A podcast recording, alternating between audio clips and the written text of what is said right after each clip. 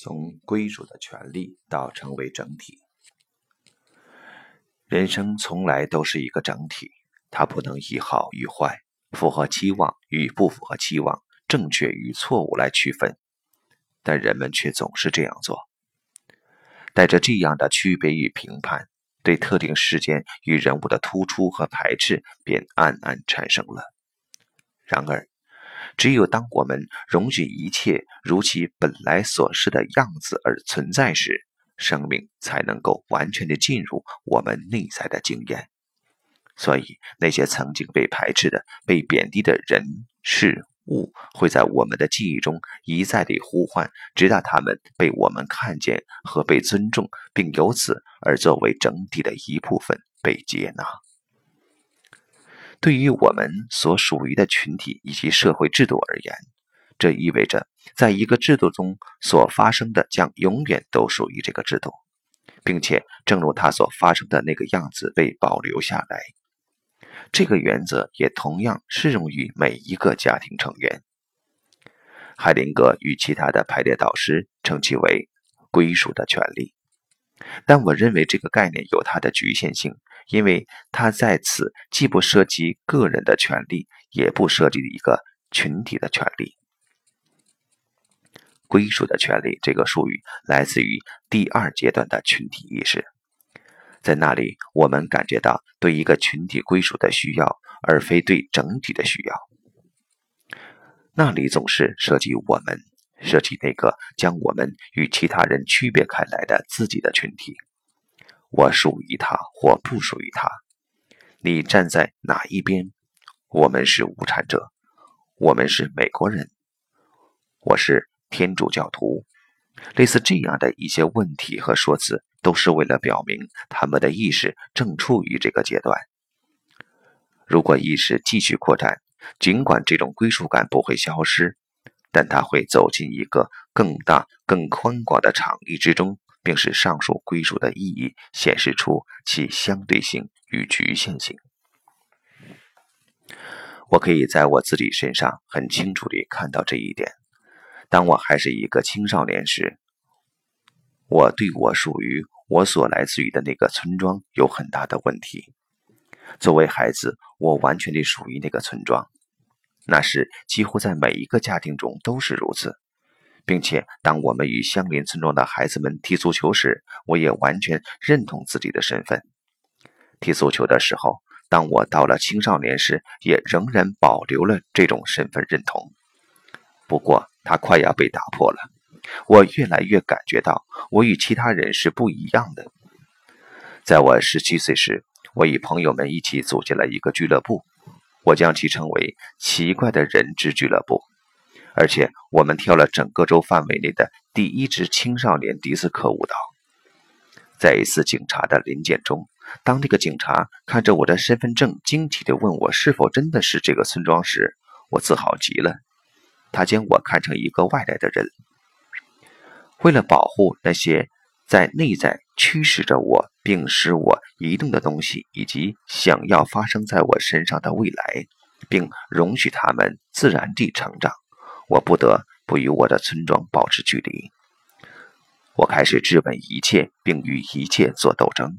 很快，我便树立了很多敌人。当然，我也否定了自己对于归属的需要。只有在踢足球的时候，我才允许自己是那个村子里的人。但其他人也觉察到了我那种内在的距离。之后，我被逐渐排挤出了足球队。随着我上大学并离开那里前往波恩，这个故事的第一部分便由此结束了。故事的第二部分发生在二十年以后，一些奇怪的事情使我又搬回那个村庄，住在我父母的房子里。我的孩子在那里上学并加入了足球队，并且我又可以看到我自己的故事重新上演。生活是一个神奇的治疗师。人们必须只是容许他并跟随他。我令自己再次深深地滑进过去的一些故事当中，但是却带着清醒的观察。我突然间认识到，我属于这里，过去也一直属于这里，并且将永远属于这里。而且这根本不会对我造成任何困扰，因为同时我也不再属于他了。我的内心已经完全以别处为家，我可以留下或者离开，这都无所谓。这个别处包括了这个村庄以及所有与我有关的一切，但它还要广阔得多。我属于整体，但我喜欢这里，这里是我的根。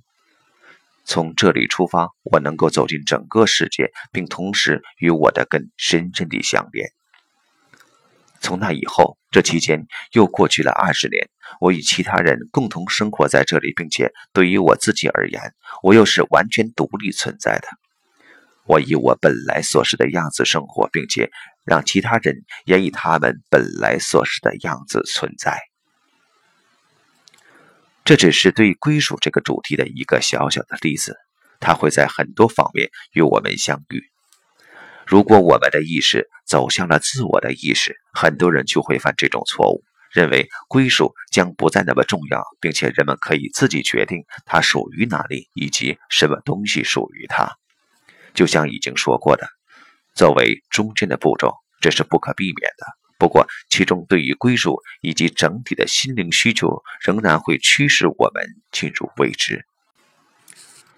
这表现在许多形形色色的受苦的症状上面。我们在家庭排列中经常遇到这种状况，并且他们也显示出心灵不能够放弃对某些更广大的东西的归属。如果人们跟随这种移动，那么它就会带领一个人进入到整体之中。在这群的移动中，归属的这个主题将由此而超越整个群体意识，即保存并扩展它。